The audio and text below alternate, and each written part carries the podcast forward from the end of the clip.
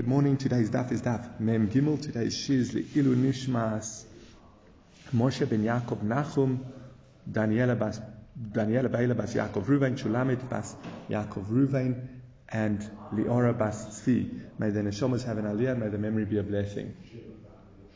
Le'ilu Nishmas or and Le'ilu Nishmas Sheva bas Moshe. May the neshamas have an aliyah and may their memory be a blessing. Okay, so we were in the middle of a sugya. We were on the bottom, towards the bottom of Membeiz and Mubeiz, forty-three b. I'm on the right after. Is it Membeiz or Memdalet? Yeah. Um, uh, Membeiz and Mubeiz. The su- we, we're going to go from the ninth, eighth last line. But what the sugya was discussing is regarding, well, it was in Rabbi Shimon's opinion. And we, we broke, we, we came out at the end of yesterday's daf that there were three important points to be aware of.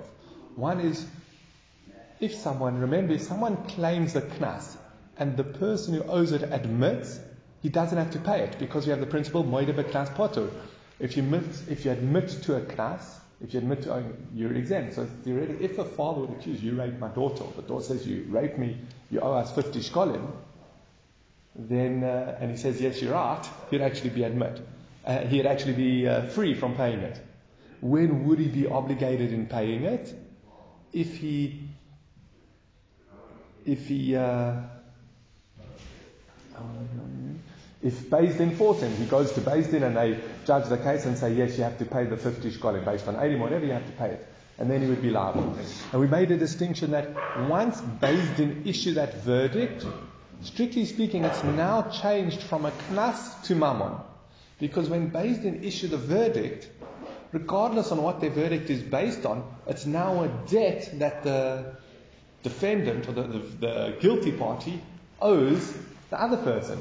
So even though it was a knas that triggered it, et cetera, since it was, it's now a verdict, it's basically like the, what's it, the, the, the, the claimant, the one who sued him in court, has a loan document outstanding that he owes in the money. So that's mamonos.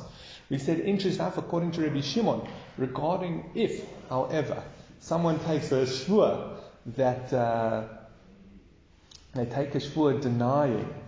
Um, we, we know someone takes a shvua denying money. Whether it's, I deny that I stole your thing, or I deny that you asked me to look after something, I say, uh, you didn't, or I say it was stolen, or I deny that you lent me money, and I take a shvua, then obviously, uh, obviously in the correct context, I'm, I'm innocent. If subsequent to that, I am moide, uh, admit, as I feel guilty, and I say, look, I took a false shvua, then I have to pay keren b'chomesh, the amount that I denied plus a fifth, which actually, remember, whenever we say a fifth, we calculate that as a fifth of the total, so it's actually twenty-five percent. So keren b'chomesh, and bring a asham gezelos. Rabbi Shimon had an interesting opinion. He said, where it's a knas, where it started off as a knas, even once a verdict has been issued, so now it's changed into mammon, since that its source was a knas, he's exempt from paying the knas. That was Rabbi Shimon. And then we had a third aspect that, so therefore, if someone owes a knas, I Beis Din have issued the verdict. They say, they say your ox killed his slave, you owe shloshim shkolim. Now that's mammon, which means if the person subsequently dies, it goes to his sons. All money owed to the father, if he dies, the son's inheritor. So that would be the case. We said except by a case of oines u'mefate, which has a special Joshua Viki Chesh, which tells us that the that it o- it's only considered the father's when sorry vekicheh not vekicheh um mezonas. It's only considered the father's when it's actually given to him. Which means even if the verdict was issued, so the money, the fifty shkolim, should go to the father. Now you would expect if the father dies, what happens? It goes to the sons? No, not in this case. It goes to her, because it's only considered the father's when it's given to him, unlike other verdicts issued by a Beis Din. Now let's go back into the Gemara. Now Eisivay, they challenged this. Rabbi Shimon Poiter, Rabbi Shimon says you exempt from a korban. Sha'eno, this is from a Mishnah in Shvuas, which we quoted on the first day. Sha'eno meshalim knas al pi atmo. The reason is he doesn't pay a knas based on it. Oh, so we try. Sorry, we're trying to work out, according to Rabbi Shimon, is this discussion before they went to court, Now remember, before they went to court, we said there's a good reason why he gets off if he takes this false, this, he took a false shvua and then he admits to having taken the false shvua. There's a good reason why he gets off. Because, uh, Mervyn, you weren't here yesterday, but if you think about it, it's quite brilliant. If you, if I deny owing you a knas, I'm not really denying any money. Because if I would admit to owing the knas, I would get off.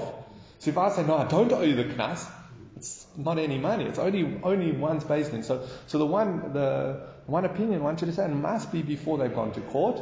And then we still have said no, it's even once they've gone to court, Rabbi Shimon has that special drosha that even though now they've been to court and the verdict has been issued and technically it's mammon, says there's still this lingering aspect that at essence, ikoron, ikoron, at its essence it was a knas, and therefore you exempt. So if you still have a grade, it's still one hundred grand. And he says, yes, I stole one hundred grand. He's going to give the one hundred grand. Definitely, back. Yes. Right. If he says, I'm going to take a shvua that I didn't steal the one hundred grand, yeah. And he doesn't have to pay the one hundred grand back, or the knas.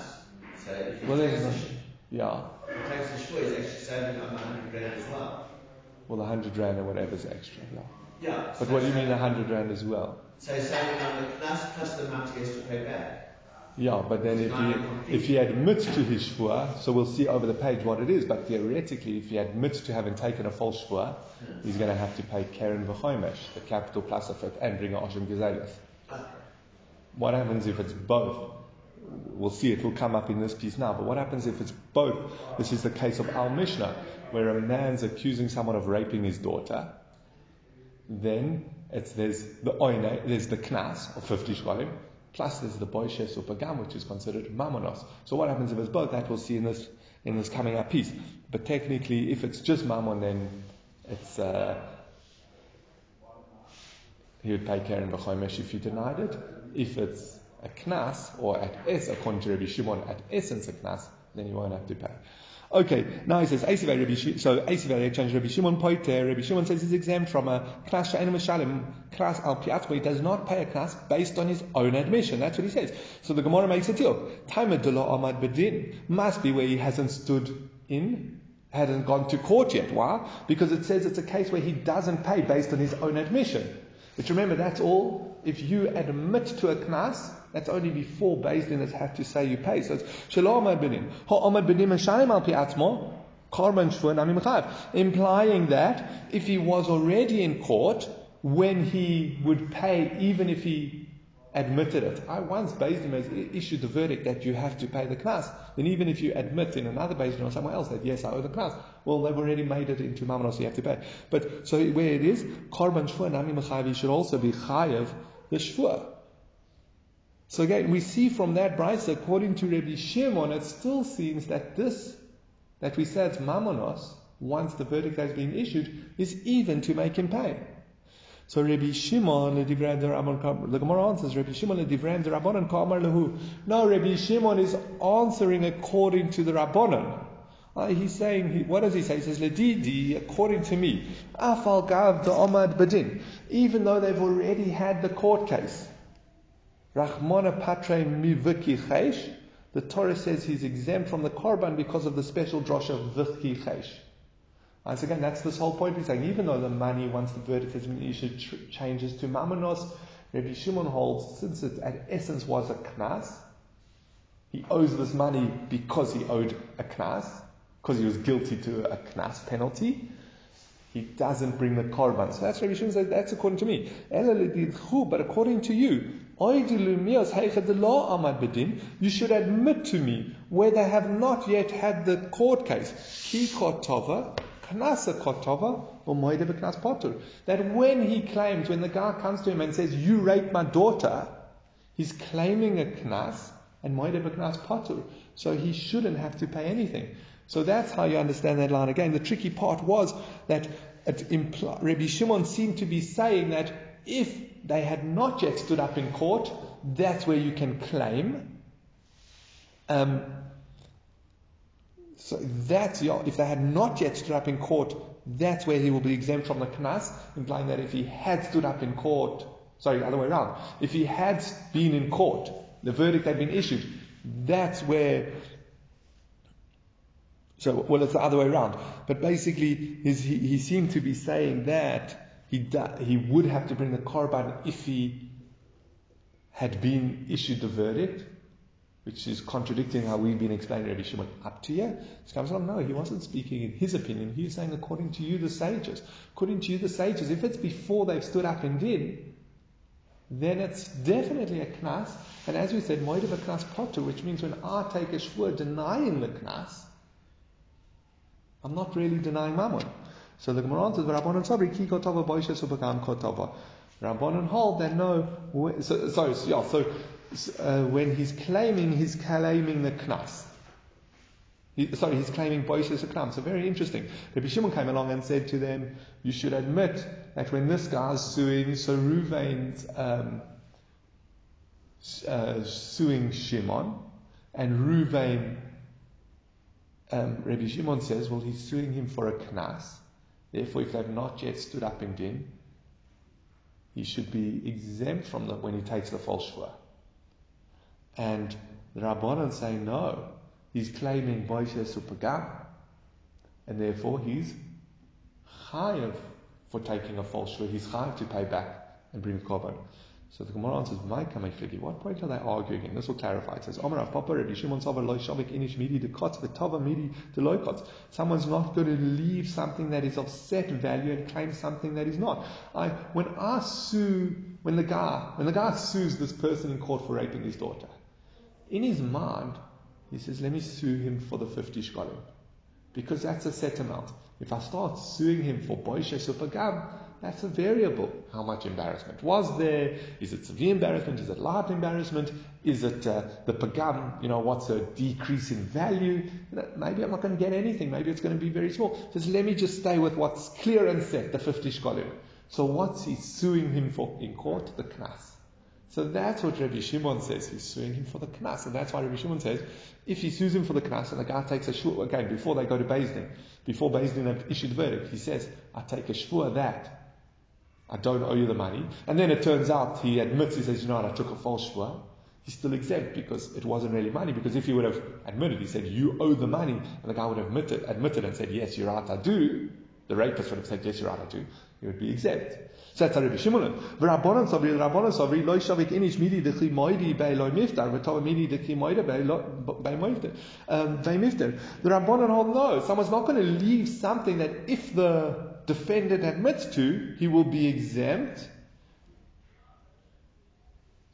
Sorry, he would be he would not be exempt and claim something that if the defendant admitted to, he would be exempt. I, when this guy is going to court and he's suing him, he's suing this guy for raping his daughter, he's not concentrating on the knas. He doesn't want to sue him for the knas. Because if he says, I sue you for the knas, and the guy says, oh, you're right, I owe a knas, the guy's off. So what is he suing for? He says, I'm suing you for the Boisheh Supegah. So that's the machlokas. Rabbi Shimon and Kain. And now this ties back to um, the Mishnah and the whole sugya.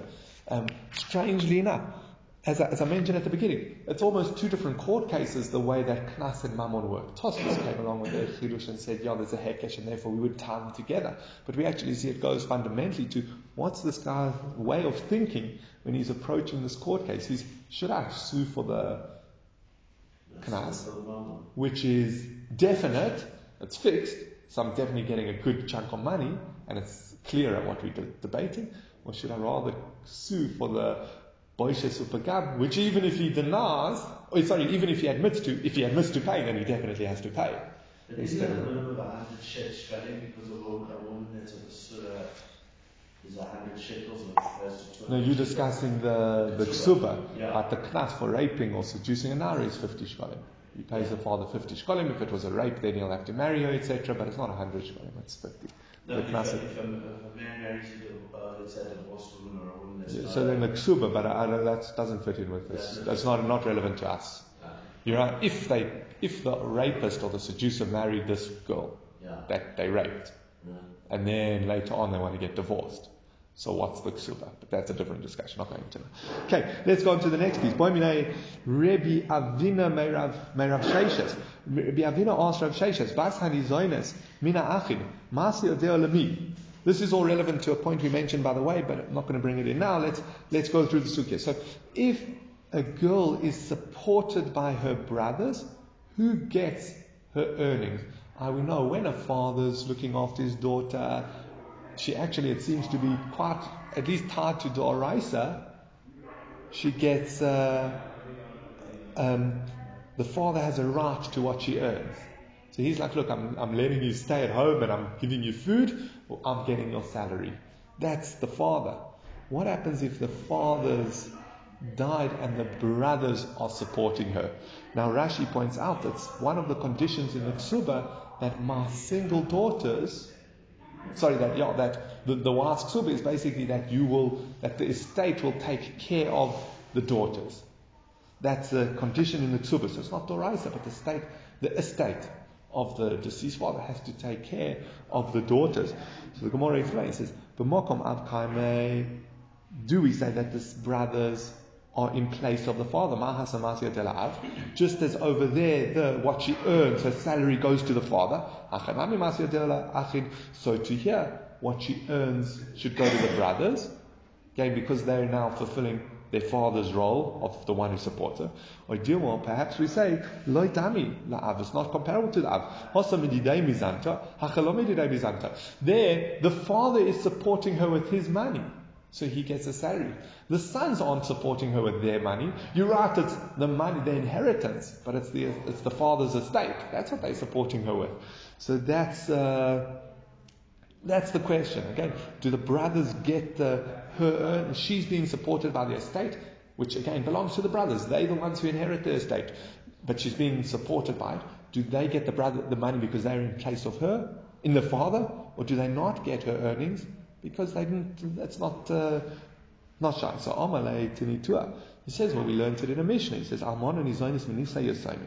The Almona, the widow, I, this guy's widow, is sustained from the assets of the son. And her Maaseh Yodel, what she earns, her salary goes to the goes to them. They're supporting her with their estate, which they've inherited, therefore they get her earnings. So, it should be the same thing with the daughter. She's supported by the estate, and she must pay her earnings to the brothers. Says no, look, says me dami. He doesn't want his, he doesn't care about his wife making a good profit, a good amount of money. But his daughter, he does want to make a good amount of money. One of the reasons he says, I'm happy for my wife to get, as long as she has a roof over her head and the food and the clothes she needs, I'm happy. My daughter, I'd like to get the extra money. Why? Because she has a better dowry then. So I want my daughter to not only get her mezonas, her a roof over her head and clothes and food that she needs from the estate, but any extra money that she could get, which would supplement her dowry, that's also given to her part of her estate, I'm more than happy for her to have. So that so you can't learn from father to dowry. So you saying that the daughter is more important than his widow. Ah, you're saying he would rather his daughter made more money than, or yeah, got extra money than his widow. I'll show you not like that. He says,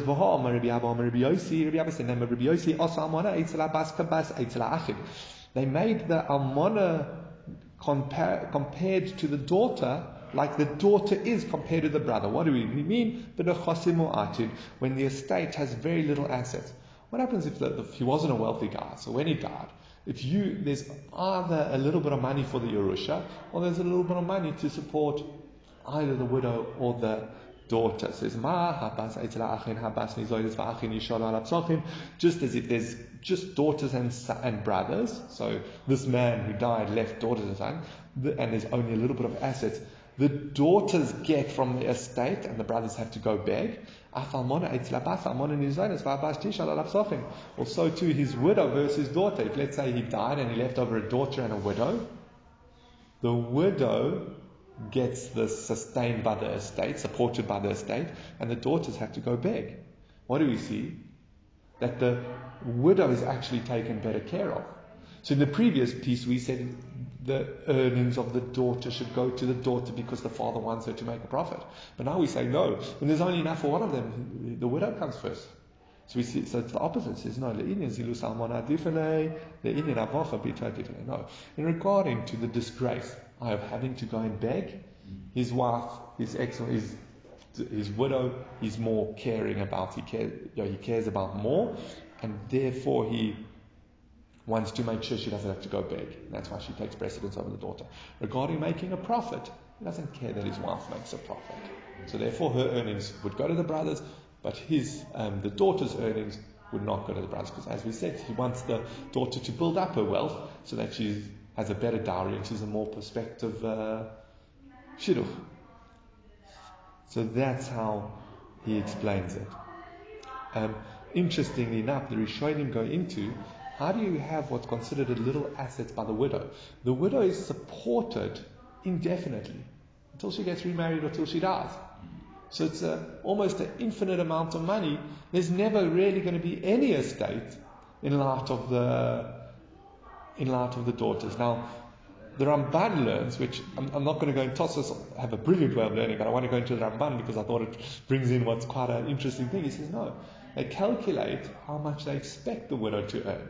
Which means now you have to bring in, I mean, I'm interested how they did it, because they didn't have actuarial science and uh, maths. But you bring in the actuaries, you say, okay, what's the average lifespan of a, a woman? How old do you expect this woman to live to? Uh, they say, okay, she, based on uh, the stats and her health and, you know, the, like they do for life insurance, based on her thing, she's going to live another twenty years. And this is how much money does she need? Okay, based on this and projected um, inflation, and they work out clearly how much they expect her to need. I thought that was quite an interesting answer, because it's like bringing stats into play, which is a relatively modern uh, science. But I mean, or maybe it was just a more primitive form. They would say, okay, everyone lives seventy years and or something. But uh, it was just an interesting answer. How do you have minimum assets when it comes to a widow when she has infinite claim on the estate? As long as she lives, every month she gets paid a, a, star, uh, a, a, a living expenses from the estate. Um, okay, but let's carry on. So now Mosif, they challenged Rav Shesha. So Rav Shesha said, Rav Shesha said that the, her maaseh, what she earns, goes to the brothers. The other opinion challenged that, but Rav Shesha says that the, what she earns goes to the brothers. He says just as what his widow earns, because no, well, yeah, but the fact that they're supported by the estate and the estate belongs to the brothers, what she earns go to the brothers. So Rav Yosef, so Moshe, Rav Yosef, he challenged him. So if she has what she earns or she finds a mitzia, even if she has not yet collected it, if the if the father dies, it goes to the brothers. Now the Gemara makes a deal. This is all because she earned the money while the father was alive. And therefore, if he dies, it goes to the brothers. What happens if she earned the money after the father's death?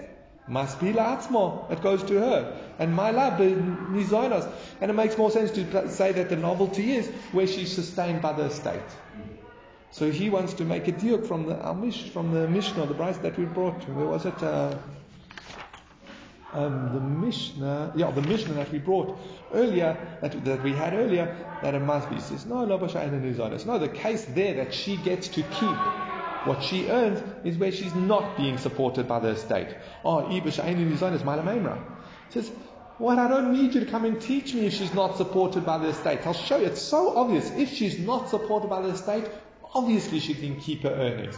Because what we're going to say is basically, if you say she has to pay her earnings to her brothers when she's not supported by the estate, or even to her father when she's not being supported by her father, what are you saying?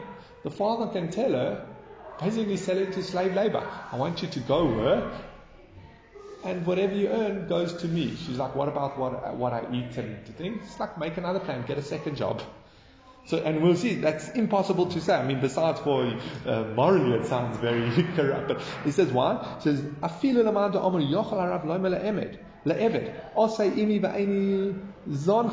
master can say to his slave, you go and work and I'm not feeding you. I, you, you work during the day, whatever job you have, it goes to me. And oh, he says, what am I going to eat for supper? He says, go get another job. Go uh, scrounge around in the dungeon. The master says, I don't care. He says, now what? He says, that, Hani Mili be'Eved Kanani, that's only with the Eved Kanani. The Lord Siv Bei Imcho doesn't say must live with you. Aval Eved Ivri, the Siv Bei Imcho, but by Eved Ivri, where it says Imcho, and that the master has to look after his slave as well as he looks after himself. says, lo, that wouldn't apply. If that's by an Eved Ivri, the master's not allowed to say, okay, that's a Jewish slave. So he's not allowed to say, you go work, and, and I'm taking all your earnings and make a plan for your own uh, sustenance. Not allowed to do that by him. Obviously he's not allowed to do that by his daughter. So even the father was not allowed to do that. So obviously the brothers can't do that. So I don't need this brisa to come and tell me if she's not being supported by the estate, she gets to keep her earnings. What's the novelty? Obviously she gets to keep her earnings if she's not being supported by the estate. She says, no, now we're discussing the ha'adofa. What's that? The excess.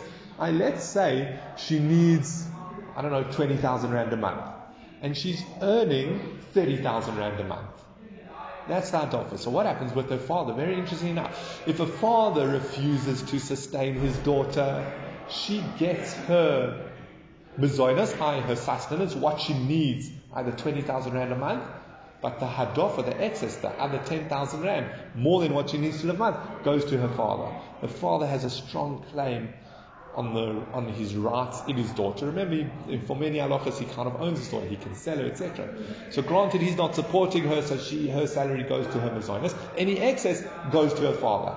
This price is coming to say that is not true by the brothers.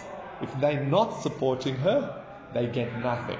But it could still mean, not even the excess of what she's earning, but it could still mean that if they are supporting her, maybe then her salary does go to them.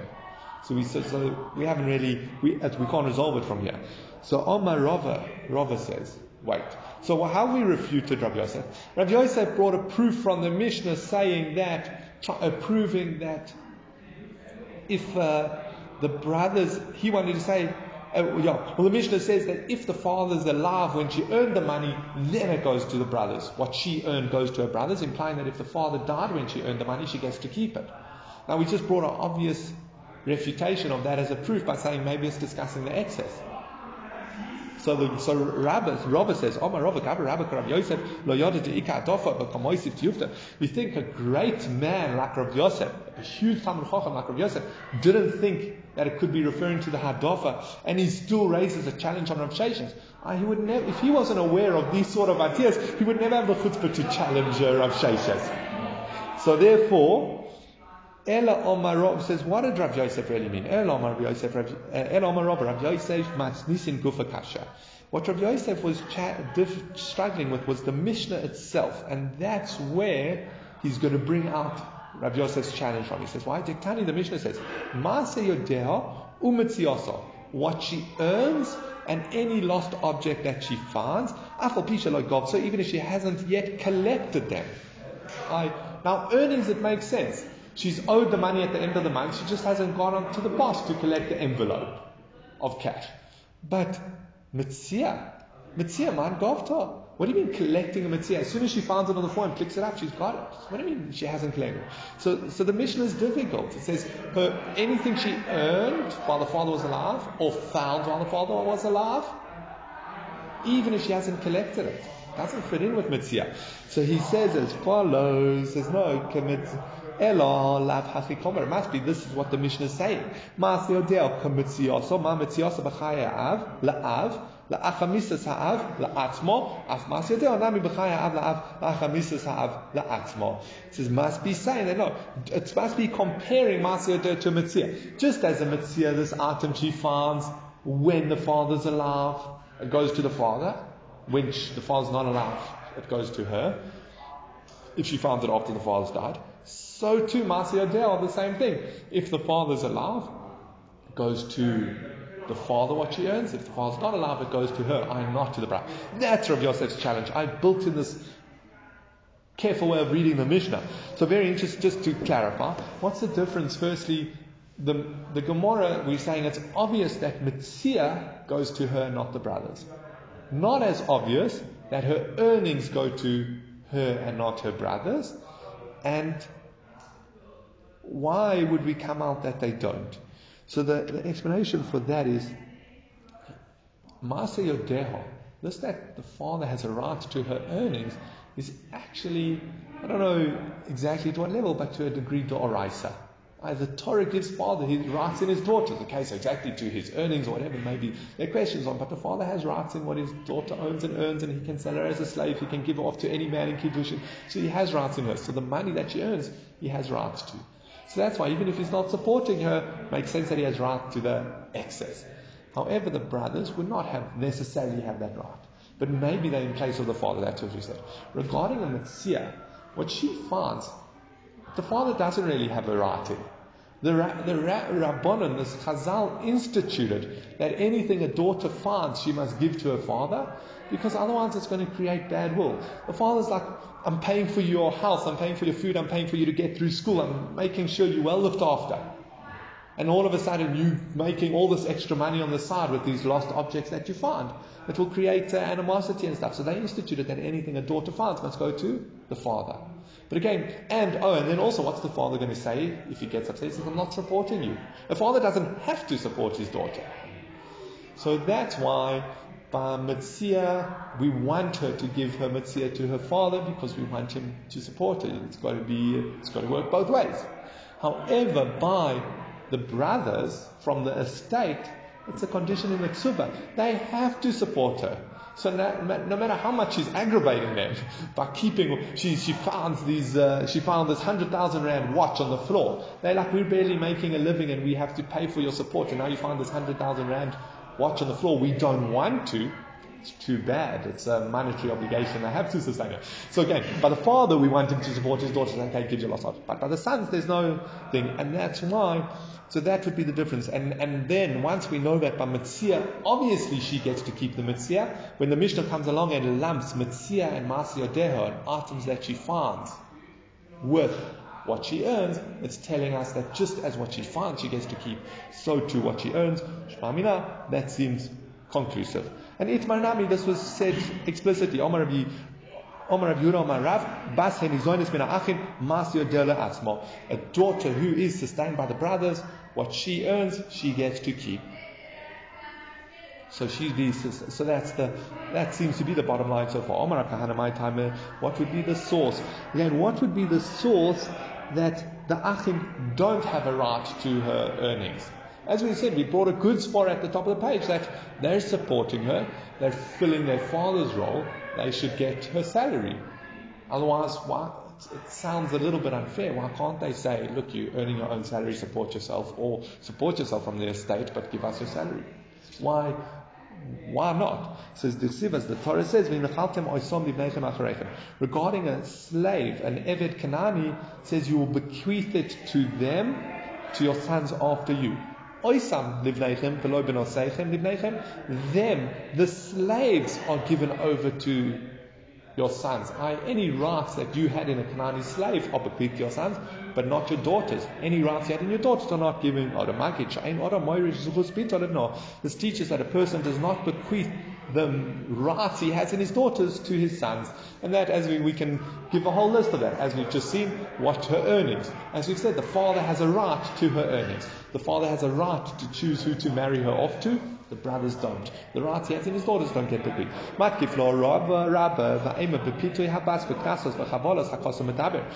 don't you say that that pasuk is specifically speaking about knasot injuries and injuries? Why? Because and so too, that's what Rabbi Hanina said, that the pasuk speaking about knasos and chavolos, I, these things that affected her, that's what the pasuk says the brothers don't get a right to, because this happened to her body. She was beaten up, or or she was raped, or something like that. But where it's something like her salary or whatever that doesn't really affect her body, maybe that should go to her brothers.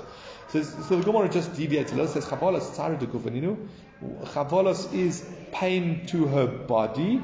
I even that would not even go to the father. So what do you mean it doesn't? It the father has rights in it, but it doesn't go to the brothers. The chavolos, her her suffering doesn't even go to the father. So there's no Omer Rabbi Yosef bar Chanina shepotza b'fanei. We're talking about when she got injured in her face. that is, she got um, she got um, she has gone down in value. When the father tries to sell her as a slave, he won't be able to because she's got a damaged face or something like that. was wondering, why doesn't he just say her hand got uh, injured and amputated? Because now also her value is a slave. Why does he have to say it got injured in her face? Okay, but uh, I was wondering that. But either way, what this Gemara is saying, that maybe that posset that you learned out, that the brothers don't get a right in their sister's earnings, maybe that's not a good proof, because it could just be that the brothers don't get rights in her personal suffering, that is injury or rape or something that she suffered.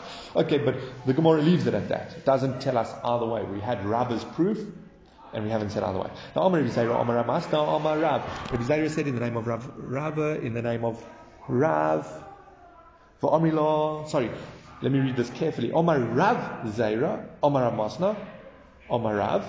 Rav Zeira says the name of Rav Masna Rav. Va'omrila, some say it's actually Rebbi Zeira, Omar Rav Masna, Omar Rav. What's the difference between Rav Zeira or Rebbi Zeira? So this is just an interesting bit of history.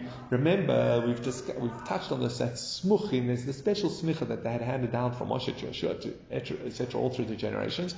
And anyone who had Smuchin got the title Rebbi. However, you could, Smuchin, that smicha doesn't work in Golos. So Rebbi Zeira travelled from Babel. He learned and he became a Talmid Chacham in Babel. He became Rav Zeira. And then he went to Eretz Yisrael and he got smicha there, proper smicha, so he became Rebbi Zeira. So the whole thing here is, when, when Rebbi Zeira taught this teaching, was it before he got smicha or was it after he got smicha? Was he Rav Zeira in Babel or was he Rebbi Zeira in Eretz Yisrael? Just an interesting bit of... Uh, history and how it works. Smicha stopped around the time of the early Amoraim, when uh, they were basically exiled to the, the Amoraim. That's the sages of the Gemara. I don't remember exactly what year, but it's approximately the, the Amoraim are approximately the year two hundred to five or seven hundred. It's a bit of a debate, but let's say two to five hundred. Um, so it stopped a few generations into the Amoraim. The smicha stopped and no one... But you'll see, so generally you'll see that the Tanoim, the sages mentioned in the Mishnah, are just about always Rebbi, Rebbi Yehuda, Rebbi Meir. The Amoraim, the sages that the Gemara is mentioning, it's Rav Yosef, Rav Zeira, um, uh, Rav Papa, et cetera. But the ones in Eretz Yisrael would be Rebbi, Rebbi Yochanan, Rebbi Zeira when he went to Eretz Yisrael, et cetera, because of when they had smicha. Okay, but carrying on, um, so what did Rebbi Zeira or Rav Zeira teach us in the name of Rav? It says, Bas hanizonis min ha'achin ma'asyotel atmo. A daughter who is sustained by the brothers, her earnings still go to her. She doesn't have to. Dilsivas, it says, v'nachaltem oisam libneichem achareichem. Just like Rav taught, oisam libneichem v'lo b'neichem b'neichem. Your slaves, your rights you have in the slaves goes to your sons, but your rights you have in your daughter do not go to your sons. And magi chaynor amoyrish zchus b'tolivno. Yeah, the rights. This teaches us, tells us that he doesn't bequeath the rights he has in his daughters to his sons. So that's Rav's teaching, just like Rav learned. There's Amalei Avimi Bar Papa Shokud Amra. It wasn't Rav who said this, it was Shokud. Oh, Shokud Manu, who's this Shokud? Shokud means the smart one or the d- diligent one. He says, no, Shmuel, it was Shmuel. Shmuel was Rav's uh, Bar Pluksa. We always speak of Rav and Shmuel. They were the leaders of uh, Babylonian Jewry right at the beginning of the Amoraim. And says, oh, ho, Rav Amra. What do you mean? Shmuel said it. We know Rav said it. So it's not Ema Af Shokud Amra, also Shmuel said it. And so at first we thought he was saying that it wasn't Rav, he said it was Shmuel. He says, how can you say that? We know Rebbi Zeira told us that Rav said it. So he says, no, you're right. What he means is not only Rav who said this, but Shmuel also said it. So this limud seems quite well supported, that again a father does not bequeath his rights that he has in his daughters to his sons. And therefore even um, and even if she's sustained by the estate, she still gets to keep her earnings and anything she finds, et cetera. And the source for that is this pasuk in the Hisnachaltem Oisam Lifneichem Achareichem. Okay, Oma Ma Bara Meimar LeRavashi Ma Ba Mamei said to Ravashi, Hachi Omra Nahadai. This is what they Nahadai said. Hilchos Akavai said to Rav Shesha. Ravashi Omar Hilchos Akavai said to Rav. The Hilchos Akavai said to Rav. The halacha is like Rav. Remember, the sugya started with Rav Shesha. He said that if the being is is sustained by the state, the money goes to the brothers, as we've seen all these other opinions argue. They say the halacha is like Rav, that yes, if she's being sustained by the state, she gets to keep her earnings, it doesn't go to the brothers. Okay, next Mishnah. Hama'ari says, Bito, the Gorsha, If a man does a rusin to his daughter, and then she gets divorced from a rusin, then he does another arusin for his daughter, Vinis Armala, and she becomes a widowed from her second husband.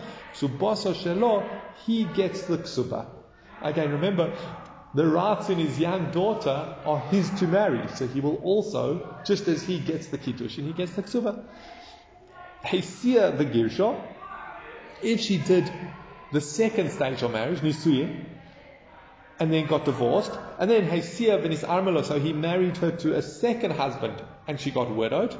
Subasa Shalah, she gets the ksuba. Rabbi Yehuda Omer, Harishona Shala'av, the first ksuba goes to the father. Ah, we're going to see in the Gemara about what Rabbi Yehuda is arguing on. He says, as soon as they, we're going to see, but as soon as the ksuba becomes an obligation, then it would be the father. So if the father is the one who's marrying her off his minor daughter, then as soon as the ksuba kicks in, as soon as he does the rusin, it kind of goes to the father. Whereas the Chachamim hold, no, Nisuyin breaks her jurisdiction of her father, and the ksuba only kicks in in the case of death or divorce. So she's already left her father's jurisdiction, whereas Rabbi Yehuda holds, again, it kicks in from the moment it becomes an obligation. And then it says, Omruloi, they said to Rabbi Yeshua, Mishaisia ein lavi rishus. But no, once she gets married, she has no rishus over it. Okay, now the Gemara is just going to make a deal on the first point, which we said, if he married her and she got divorced, and then the father married her, got her married a second time, and she got widowed. She says, Tamid, does he have a girusha, does he have a nis armela? This, it's specific when it says, first um, got divorced and then widowed. Aval nis armela treis zimna, but if she was widowed twice, tu lo chazi lan suvei, no one should marry her.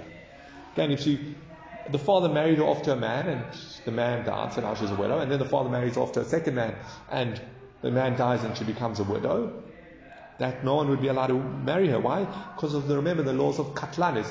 A woman whose husbands die, and yeah, let's just see a little bit further. And by the way, our Mishnah is teaching us that we go like Rebbe, the Omer betrays him, that a chazaka is formed after two times. This is Machlokas Rebbe and Rabbi Gamliel we had in Yevamos. Do we say that it's only if three husbands died, then she has a status of being a katlanis, a woman whose husbands die and sh- no one should marry her, or is it after two? So our Mishnah wants to teach us, by the way, that we go like Rebbe, and that's why it's specific when it says if she got divorced and then widowed. It could have easily said if she got divorced and then divorced, or if she got widowed and then widowed a second time, but no, it's dafka to teach divorce and widowed to tell us that if it would be widowed and widowed, no one would be allowed to marry her, like Rebbe, who hold the chazaka is set after two times. Okay, Rabbi Yehuda, Omer Rabbi Yehuda says Harishona Shal'av. He said that the first ksuba goes to the father. My time is Rabbi Yehuda. What's the source for Rabbi Yehuda? So Rabbi Rabbi Yosef to Amri Tabayu, both Rabbi and Rabbi Yosef said, Hol mishas erusin zocha bohemaav. Since the father merits the ksuba from a rusin, I, as soon as they do a rusin, that's when the ksuba becomes effective, i.e. that the husband owes the wife the ksuba.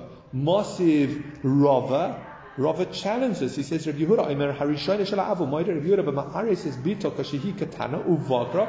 Rabbi Yehuda agrees that if he marries his daughter off with a rusin when she's a mana, and then she grows up, va'achakach niseis, and then they do nisuyin, she'ein le'aviya reshus, that the father has no rights in it.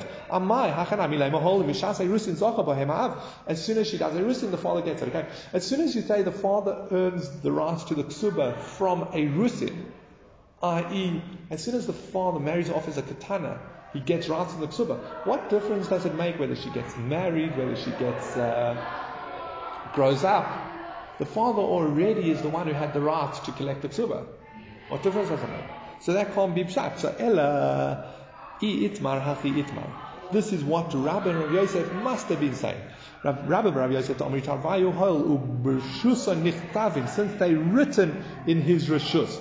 that is, we go after when the ksuba is written. So very interesting how this opinion's learning is that the obligation of the ksuba kicks in from a rusin, but the ksuba is only written just before nisuin.